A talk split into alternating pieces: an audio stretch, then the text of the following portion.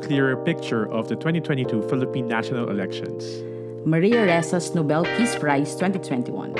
The oil price increase. And the COVID-19 situation this October. Welcome to another monthly wrap-up of podcasts, conversations on Philippine history, politics, and society.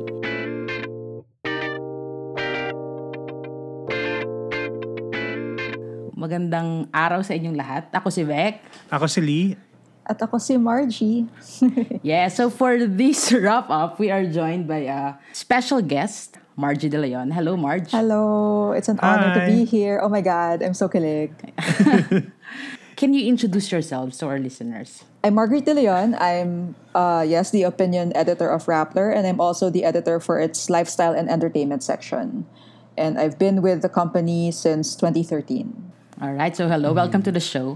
So kung papansin nyo, kulang tayo. Yeah. Yeah, for the first, First time. time. wala si Aaron. Um, I think uh, he's caught up in class kasi, you know, may iba pa kaming buhay bukod sa podcast. And nasa ibang time zone siya. Yes, exactly. Yan yung hirap eh kapag magkakaiba yung time zone. So, as I've mentioned, we have several issues to talk about for this month, for the past month. We're recording this October 28, 2021. So, take it away. So ang unang pag-uusapan natin ay itong nakaraan lamang. Alam naman natin October is a month that we saw somewhat a clearer picture of the 2022 presidential elections. Nakita na natin yung mga nag-file for candidacy noong nag-deadline ang October 8. Ilan dito sa mga nag-file at talagang pinag-usapan ay sina uh, Ping Lacson at Tito Soto, incumbent senators, And then we have Bongbong Marcos na wala pang katandem. We also have uh, Isko Moreno and Willie Ong, uh, Manny Pacquiao and Lito Atienza, uh, Calio Dide Guzman at uh, Walden Bello, at si Lenny Robredo at Kiko Pangilinan. And then of course, before I forget, si Bato de la Rosa at si Bongo. But as I said, hindi pa ito yung final list of candidates natin. In fact, hanggang November 15 or November 15 pa natin malalaman talaga yung totoong configuration or yung totoong listahan ng mga kandidato na lalabas sa ating balota. Kasi hanggang November 15, pwede pang mag-substitute ng candidates. Ibig sabihin doon pa lang mapipinalisa nga yung lalabas sa uh, ating ballots. So aside from the many issues that we have currently, the 2022 elections have been hogging the headlines.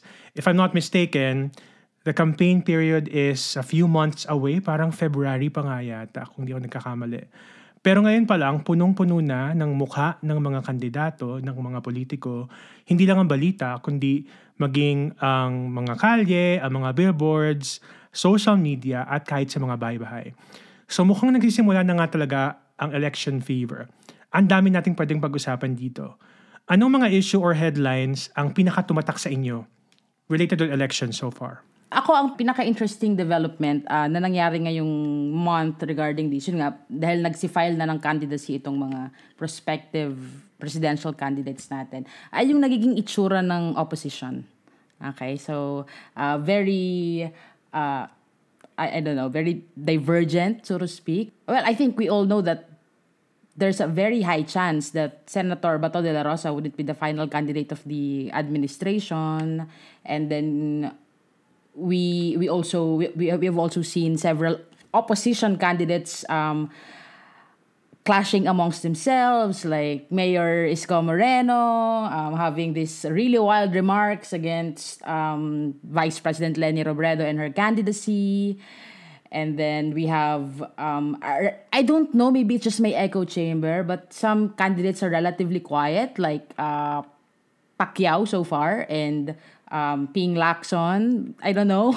Baka hindi ko lang naririnig. Pero yung nanay ko, Ping Lacson daw iboboto. So I don't know why. Uh, ayun. So, yun yung curious ako eh. So ano yung magiging itsura nung dynamics nung magiging competition later in the campaign uh, period kung ganito yung itsura ng opposition. And of course, we also have, um, na I think kailangan nating bigyan diin, ano, yung candidacy ng isang labor leader na si uh, Caliodi de Guzman together with known progressive leader, former uh, Akbayan Party List Representative Walden Bello. And what do they represent in terms of this divergent mush that is supposed to be the opposition? So there, um, and I also gusto ko lang idagdag, uh, I, I would like to point out regarding the initial, binanggit nila kanina, wala pang campaign period. Naglipana na yung mga billboard sa, sa SLEX, ganyan, sa EDSA. And at the same time, uh, the grassroots campaigning happening for a lot of candidates like uh, uh, I think specifically kay Vice President Lenny Robredo with the pink caravans and all. But at the same time, we've also seen uh, active supporters of Bongbong Marcos already campaigning uh, for him. Beside the point, yung kung organic ba yon or kung troll farms ba yon. So, yeah. So, I think uh, very interesting. But to be honest and to be candid, parang hindi ako masyadong solved dun sa uh, strength na ipinapakita ng opposition so far. Kung meron man. Ano. Um, I, I actually tend to agree with with Vec about the the pang flimsiness of the opposition right now. Um, lalo na in, in my echo chambers, in my bubbles. I mean, it's it's personally mostly pink for Lenny. Um, maraming mga kakampink. Um, pero at the same time, marami ding mga tag, uh, for Calyodi. And um, they're particularly incensed towards Lenny for not parang di, yung pinaka malaking siguro criticism nila of her is that she's not a genuine voice for the masses for laborers. So yun yung yun yung sentiment na nakikita ko. And there are some people who are actively like um parang campaigning against Lenny even though they are still part of the opposition. So it's such a confusing such a confusing um ang, ang atmosphere sa well sa social media ang atmosphere is very very confusing. Like if you're trying to figure out what you who you want to vote for um, it's incredibly unclear um, as of now. Then again kaumpisa pa lang ng election na ano so you have we have many many months to go. Um, dun sa Rappler, kasi we, syempre we covered the filing of the certificates of candidacy and um, I think yun yung tumatak talaga sa akin ang daming curveballs that were that were thrown um, during that very very chaotic week. Like um, Saturday pa lang, yung first Saturday pa lang, 'di ba? Si uh, we were all expecting si uh, Bongo to run for to to file for president and to have Duterte as his vice. And then suddenly, out of nowhere, um, he said na uh, si Bongo na yung vice. And we were so confused kasi like, as in, syempre we were all covering it from from our homes. So we were just watching the feed from ano, from Sofitel. Um, and talagang we were asking the the cameraman, pwedeng ano, mag-zoom in ka dun sa COC form ni ano, ni Bongo kasi I need, we need to see if it really says vice and not president. Yung mga ganun. So, ayun, and the fact then that Lenny decided to run at the very, very last second, um, it's ano it, it's par for the course that elections here in the Philippines are very uh, I guess unpredictable um, but it always seems like the unpredictability is itself unpredictable like hindi mo alam kung paano siya magiging wild so in this sense um, yeah uh, parang we're, we're gonna be in for a very wild ride for the next few months Yes, and I'm not sure if I'm looking forward to that ano. Pero yun nga, eh, initial surveys would show kung sino yung mga leading candidates. Pero uh, kung pag kung ibabase natin sa kasaysayan, I mean the last uh, presidential elections at least uh, for, at this period for example in 2010, I think Manny Villar was leading the race. Tapos um, only to be overturned uh, as as they approach election day, 'di ba? And then we were surprised with the results with uh, Noynoy Aquino winning and tailing behind him was the ousted president Erap Estrada. So yeah, so I think uh, marami pa tayong mga bagay na uh, kailangang abangan regarding this. October pa lang. But yes, so I think ang daming dinetermine itong buwan na to. Pero tama yung sinabi ni Lee, hindi natin alam kung ano yung magiging itsura talaga until November 15 because of that really odd rule about substitution. Ano? Yes. So, Nakaka-frustrate yung issue ng substitution actually kasi nag-set ka ng deadline for the filing of candidacies, pero pwedeng mag-substitute within how many days? Like, I think a month after you file the candidacy. yeah. More than. Ay, more than a month actually. Oo, kasi October 8 deadline, tapos November 15 yung deadline ng substitution. And I think kailangan ding mabanggit ano na recently may mga kumakalat na I don't know uh, kung legit ba to or rumors about uh, uh, Inday Sara another uh, I mean for many months uh, inisip that uh, Sara Duterte would be running for for as, as the administration's candidate. And then recently meron daw mga meetings na nagaganap between her and uh, Bongbong Marcos. So I don't really know what would come what would come out of that. And at this point, I don't know where to place Bongbong. Uh, obviously, he's in a in, he's in a long-standing alliance with the Duterte. So, would he represent, for example, would, would he qualify as a part of the opposition? Uh, of course, for the very simple reason that he wasn't the administration's or, or he isn't the administration's candidate. So, Yun nga, sino nga, sino nga ba kasi talaga ang admin candidate? Kasi alam naman natin, hindi si Bongo at si Bato yan. Alam naman natin na they are placeholders for someone else. Uh, And we Exactly. will only find out until I think Come November. come November 15, which is again a preposterous um, thing that we still follow this substitution. Sabi nga ni, I don't know if it's Lenny or another candidate na parang mali itong gantong practice at dito dapat magpatuloy.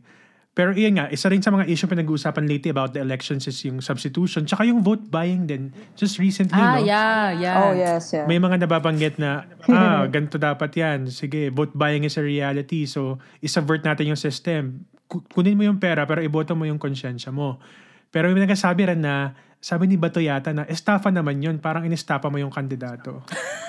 so, inisip ko, so anong gusto ni Bato? Gusto ba ni Bato na iboto natin yung nag-vote buy? Eh di yun talaga, I think, yung pinaka mali doon, no?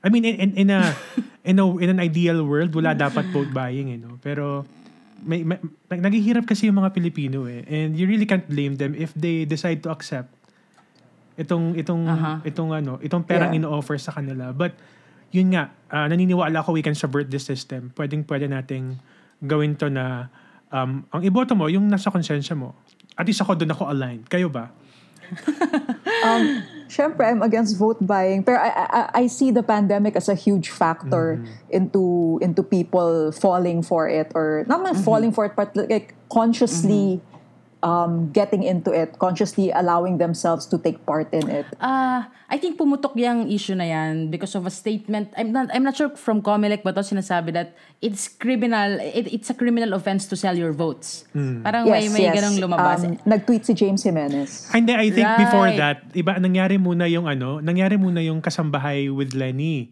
And then may nagtanong, ano po bang gagawin namin kapag may bumili ng boto namin? So yun sinabi ni Lenny. And from then, from there, nag, Get the money. sabi ni Lenny nga na parang, "Edi, get the money but vote based on your conscience. So nag-chime in na ngayon yung ibang mga ibang mga tao na Alright, alright. they unearthed this statement by Isko when he was running for mayor na parang, o sige, uh, kunin niyo yung pera pero iboto niyo Isko. Parang gano'n yun yung, yung statement ni Isko when he was running for mayor. ah. Um, so At least you have an agreement, no? Oo. So parang ganun din, no? eh, tapos yun, nag-chime in na yung mga tao. Nag-chime in na si Bato. Tapos itong um, Comelec nga na sinasabi, hindi yan pwede. Pero ako gusto kong balikan yung sinabi ni Sir July T. Hanky sa episode natin last week, di ba? Why are we telling people not to accept the money? Bakit, why would we make it a criminal offense if they sell their vote? Basically, wala namang magbebenta kung wala namang bibili, di ba? Parang drugs lang yan.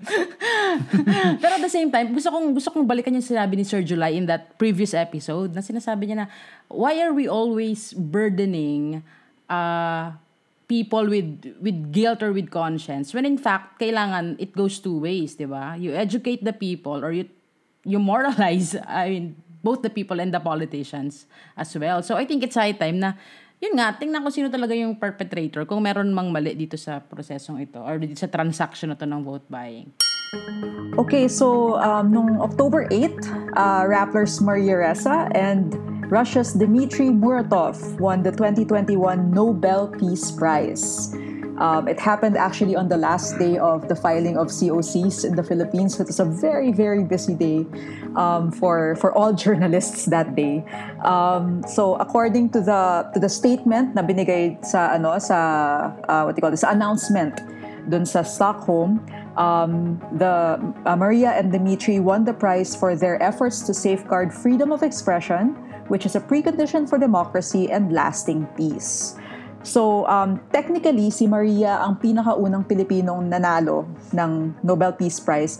although in the past there were two Filipinos who were part of international teams that won the Nobel. So before that, there were 10 Filipinos who were part of the Organization for the Prohibition of Chemical Weapons. So in 2013, nanalo sila nun. And then si Father Jet Villarin, yung dating presidente ng Ateneo de Manila University, nanalo as part of the Intergovernmental Panel on Climate Change. She's the first individual Filipino who won.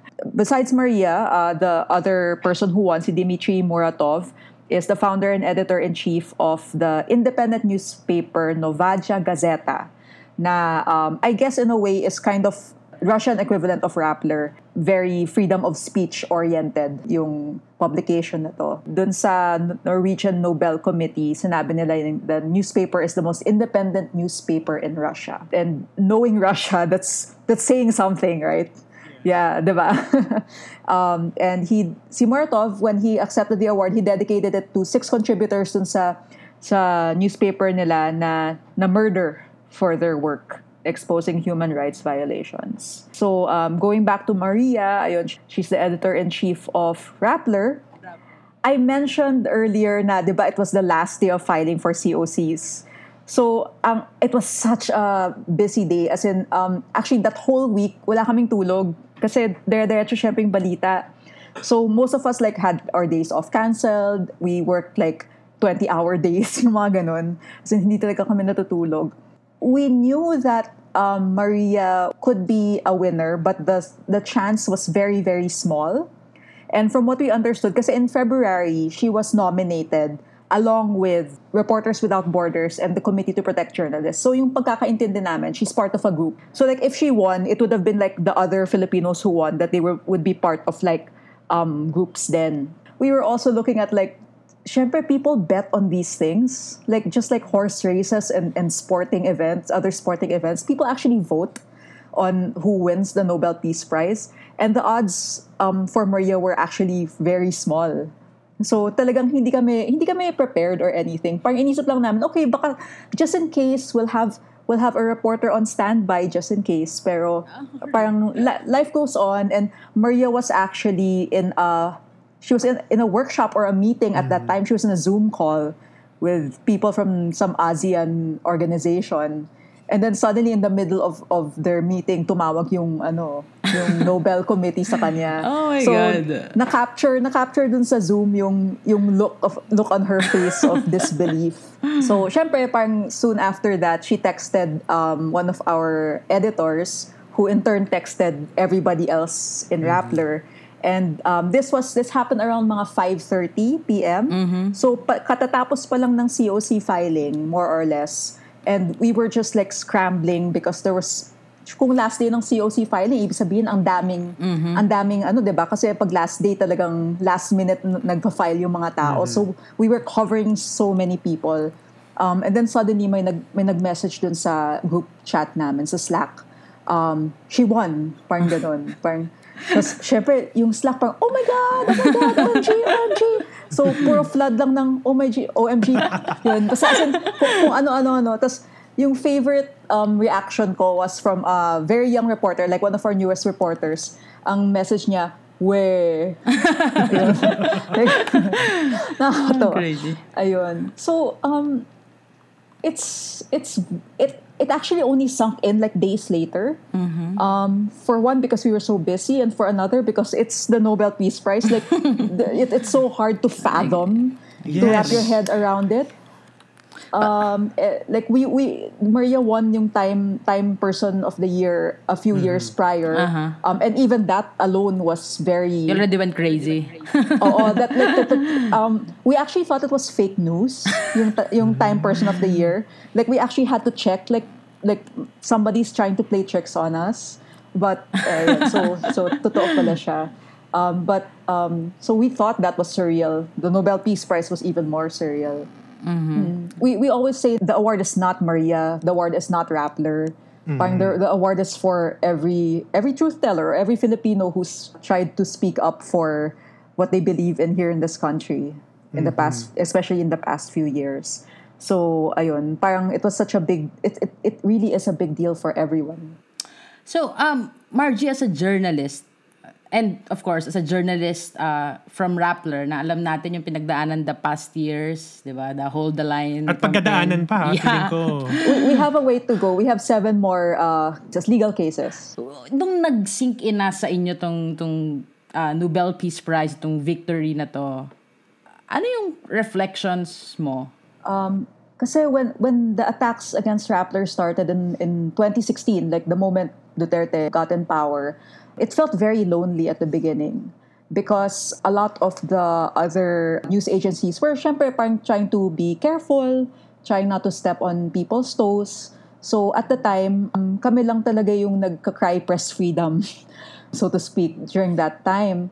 But as time went on, um, over the years, we really saw people gaining more courage to speak up. To the point nga, na yun nga, parang we, we wouldn't have gotten this prize if people other than Rappler didn't speak up for us and for the press situation here in the Philippines. And that includes, of course, yung mga um, fellow press outfits ng Pilipinas. When this all sunk in, parang ang, ang, ang iniisip ko lang is something good is happening because not only is there acknowledgement, there is a clamor for change. Like si, si Duterte, he the, the International Criminal Court is on his heels, and we would like to think that this Nobel Prize is kahit papano a little way of helping to make the case, I guess. Yun. So we're cautiously optimistic. I'm cautiously optimistic personally. It gives me an extra boost to keep going especially now that mag-elections na and it's going to be very, very difficult for journalists again. This prize is kind of like an extra treat before we go back into the trenches again. Uh, when I first learned about the Nobel Peace Prize, you know, ang una ko naisip, no, paano kaya ito ito twist?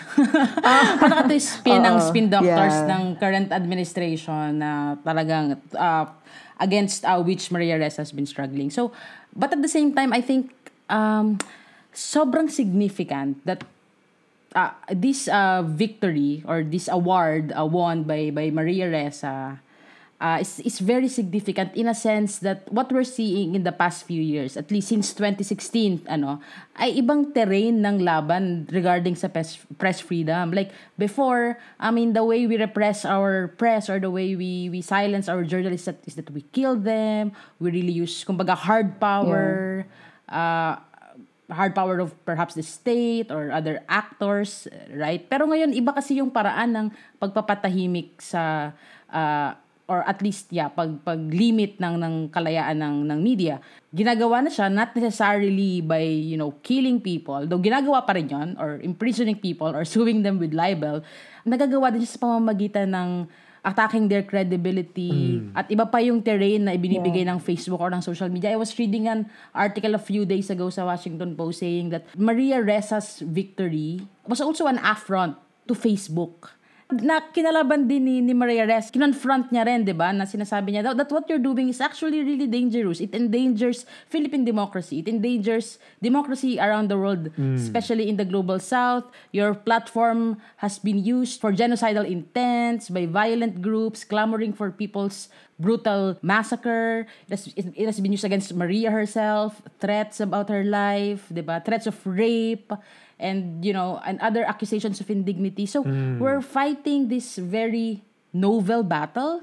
I mean provided the platform to which information's been um, being dispersed. And i think yung panalo ni, ni maria ressa wasn't just a win um, against repressive state actors uh, against a, a very repressive philippine government but also against uh, a repressive multinational corporation Yeah. which wields incommensurate power, yung power na hindi mo ma-just and justifiable power towards our democratic affairs as societies and as nations.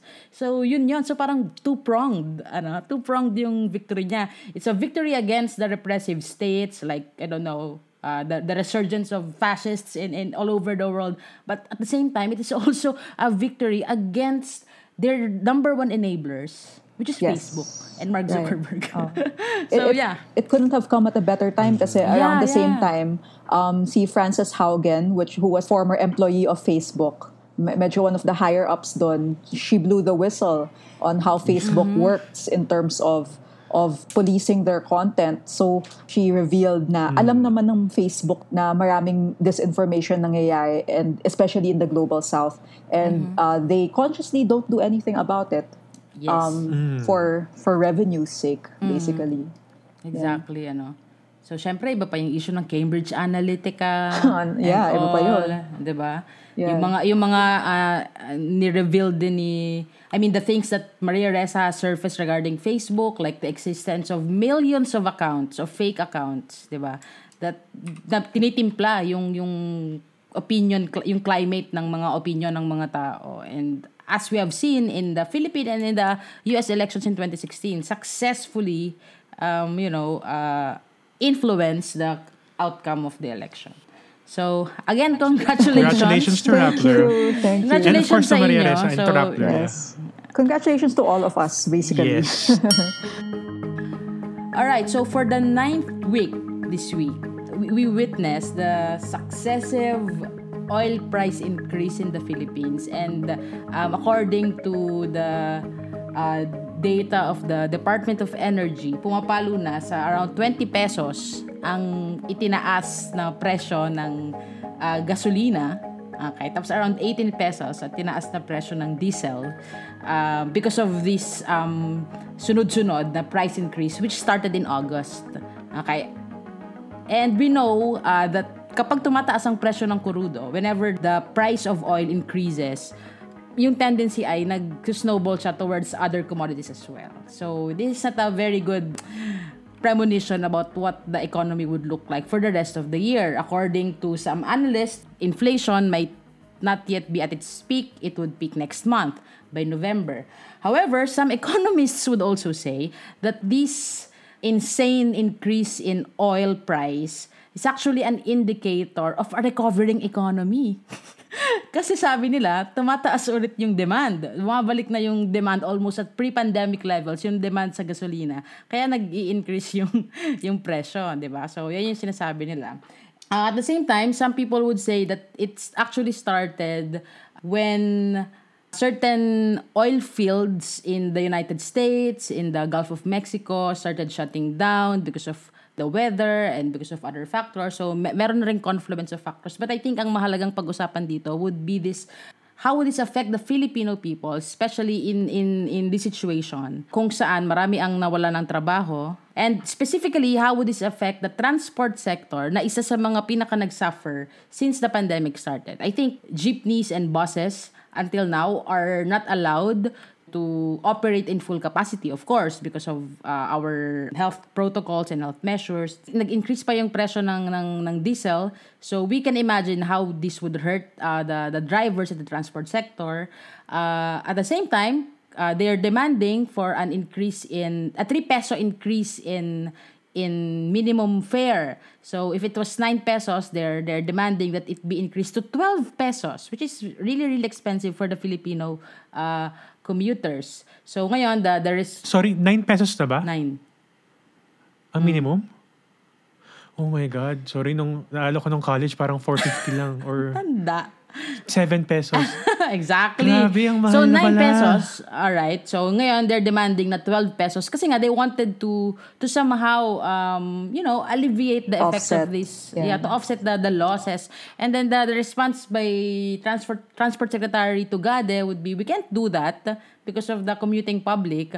Uh, what we can do instead would be to uh, to ask for discounts for public transport operators and drivers sa mga uh, oil companies like you know the Caltex and Petron and Shell and so on. And then some assistance then for the drivers. But they said na umaaray pa rin sila na they can't do that. But I think one sector that we have overlooked na very much affected then because of this um, oil price increase uh, are the fisher folks. Because um, they're they've been battered since the pandemic started and then with a massive increase in oil in in the price of oil uh, yung time nila sa laot okay na nare-reduce din significantly which would you know result to uh, of course lesser uh, le- lesser catch and therefore lesser profit so yeah so what are your reactions regarding this development. Parang we're headed towards an energy crisis.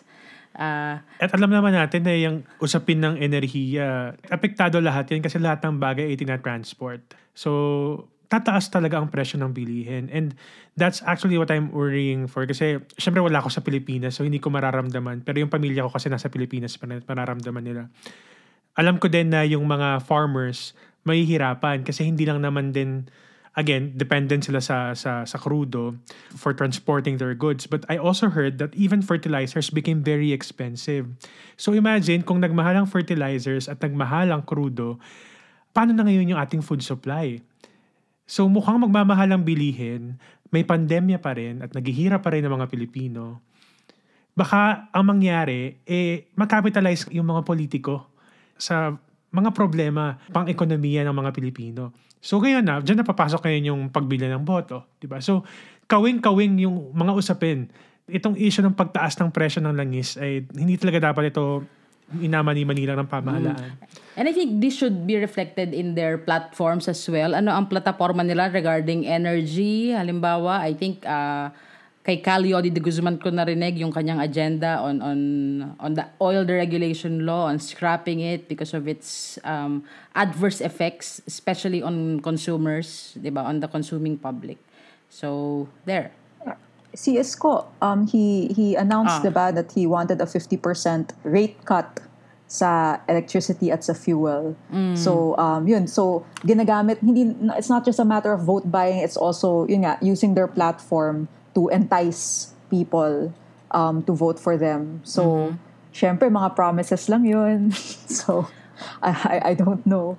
At ramdam na ramdam nga kasi yung pagtaas ng presyo ng gasolina at pagtaas ng presyo ng kuryente. So, syempre, kapag narinig mo yung ganong agenda, it would, exactly. it would really draw you in. Uh, I think, specifically, ISCO was also talking about taxes.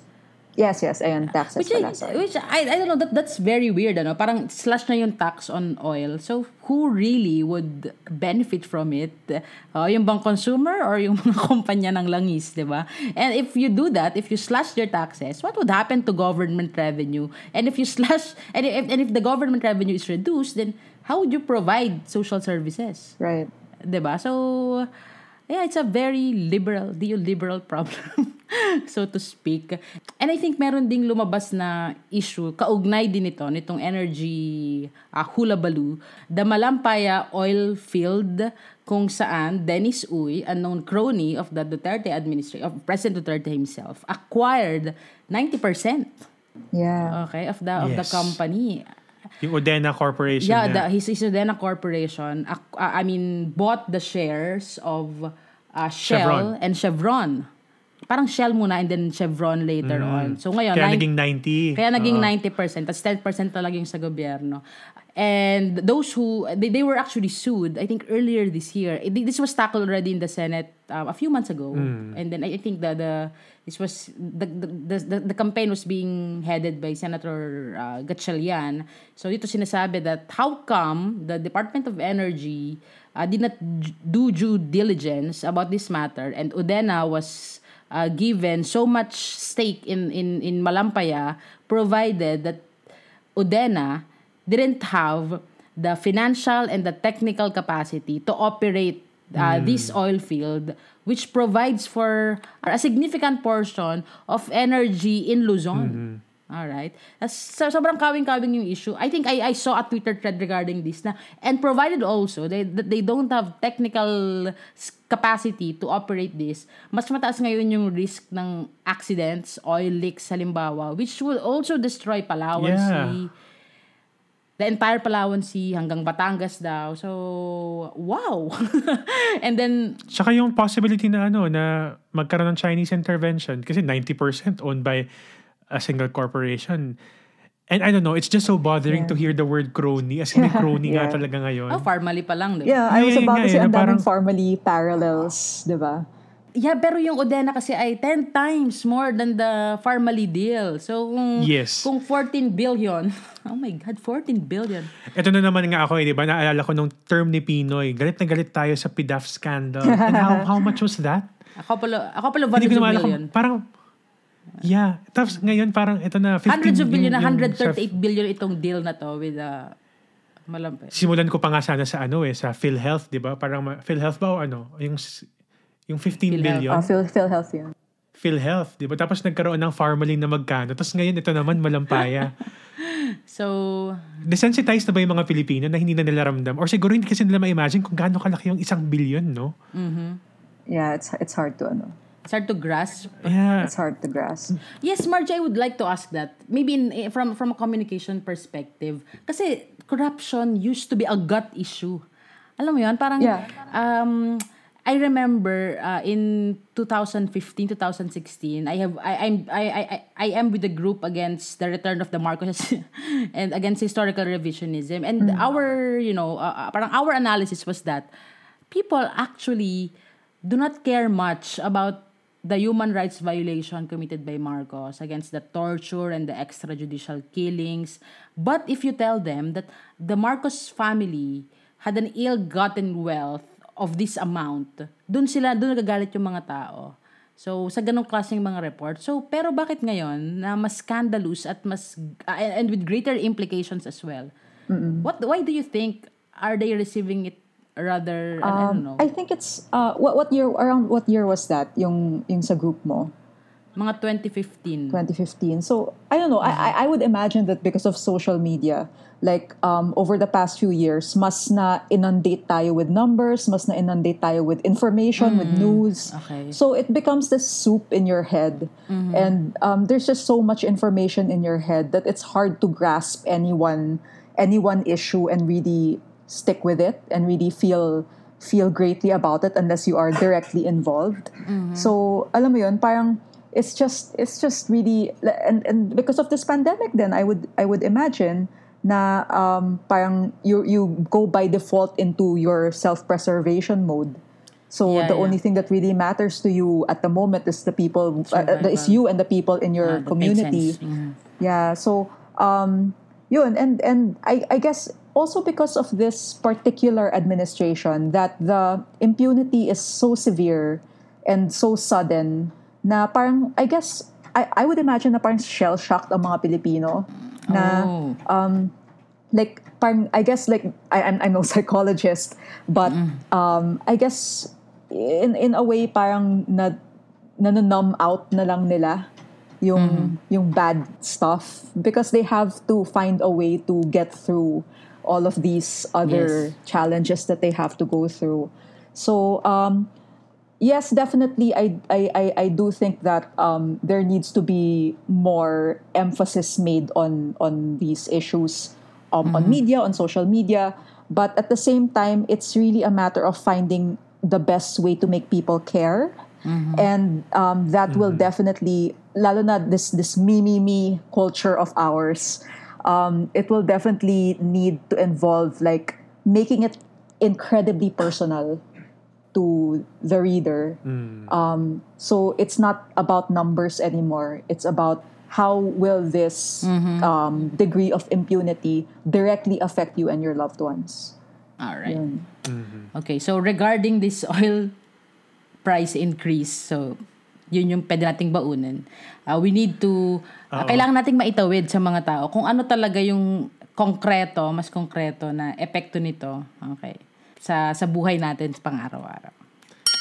And speaking of everyday life, dumako na tayo sa ating final issue for this episode of our monthly wrap-up. Our usual COVID situation there. Uh, and I think we're about how many months in? Like 17 months in.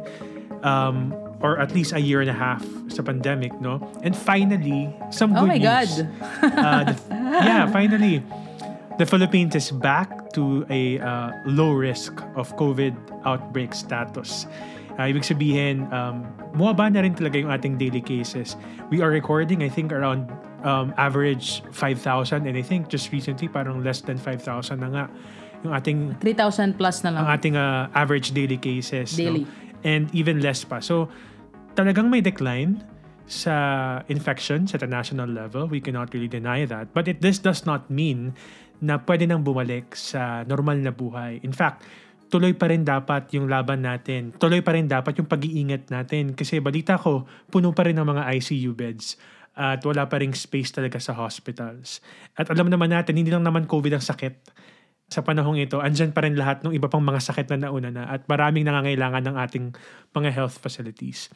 We also heard news about yung pagsisimula ng pag-administer ng um, vaccine boosters na magsisimula I think sa mga frontliners or yung sa mga may, may mga particular health conditions. Which is interesting kasi magsisimula ito, eh wala pa nga tayo sa 25% na fully vaccinated. And I think we're lagging behind kasi yung world or yung global average is I think almost 40% na yung total. And yet, yet us, the Philippines, one of the larger populations of the world, 25% pa lang.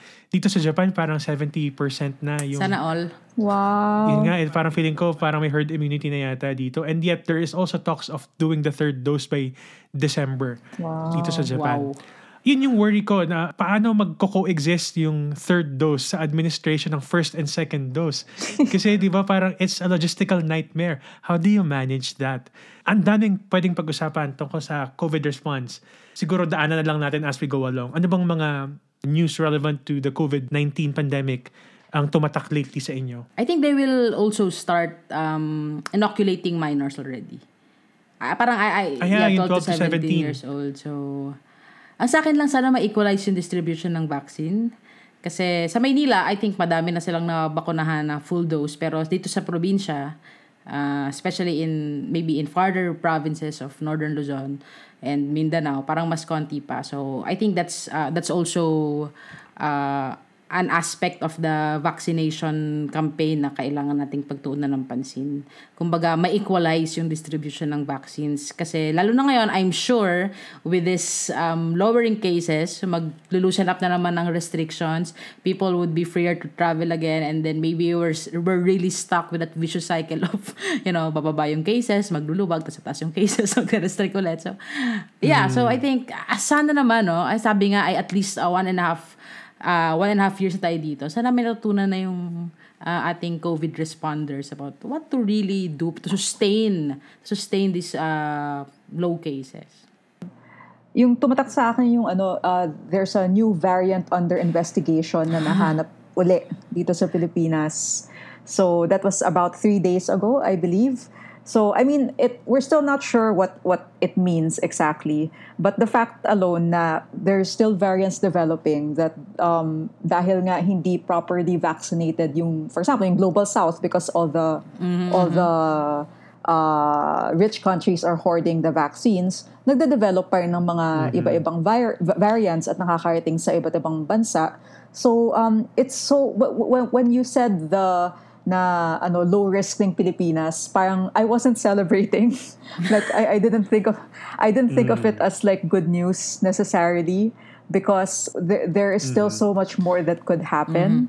Um, so Yes. it, it's really a matter of we can't let our yun nga, like Vex said, we can't let our guards down um, because we are nowhere near figuring out how to stop this just yet. Especially if we keep on being selfish with our vaccines. Kaya rin recently, no, napansin ko, dahil nga bumababa yung cases, mukhang mas na-embolden ng mga tao na bumalik sa, I mean, lumabas. Oh my God. Like just recently, nung nakaraang weekend, I don't know if you heard of this, but uh, yung sa, Manila Dolomite. Beach, oh my God.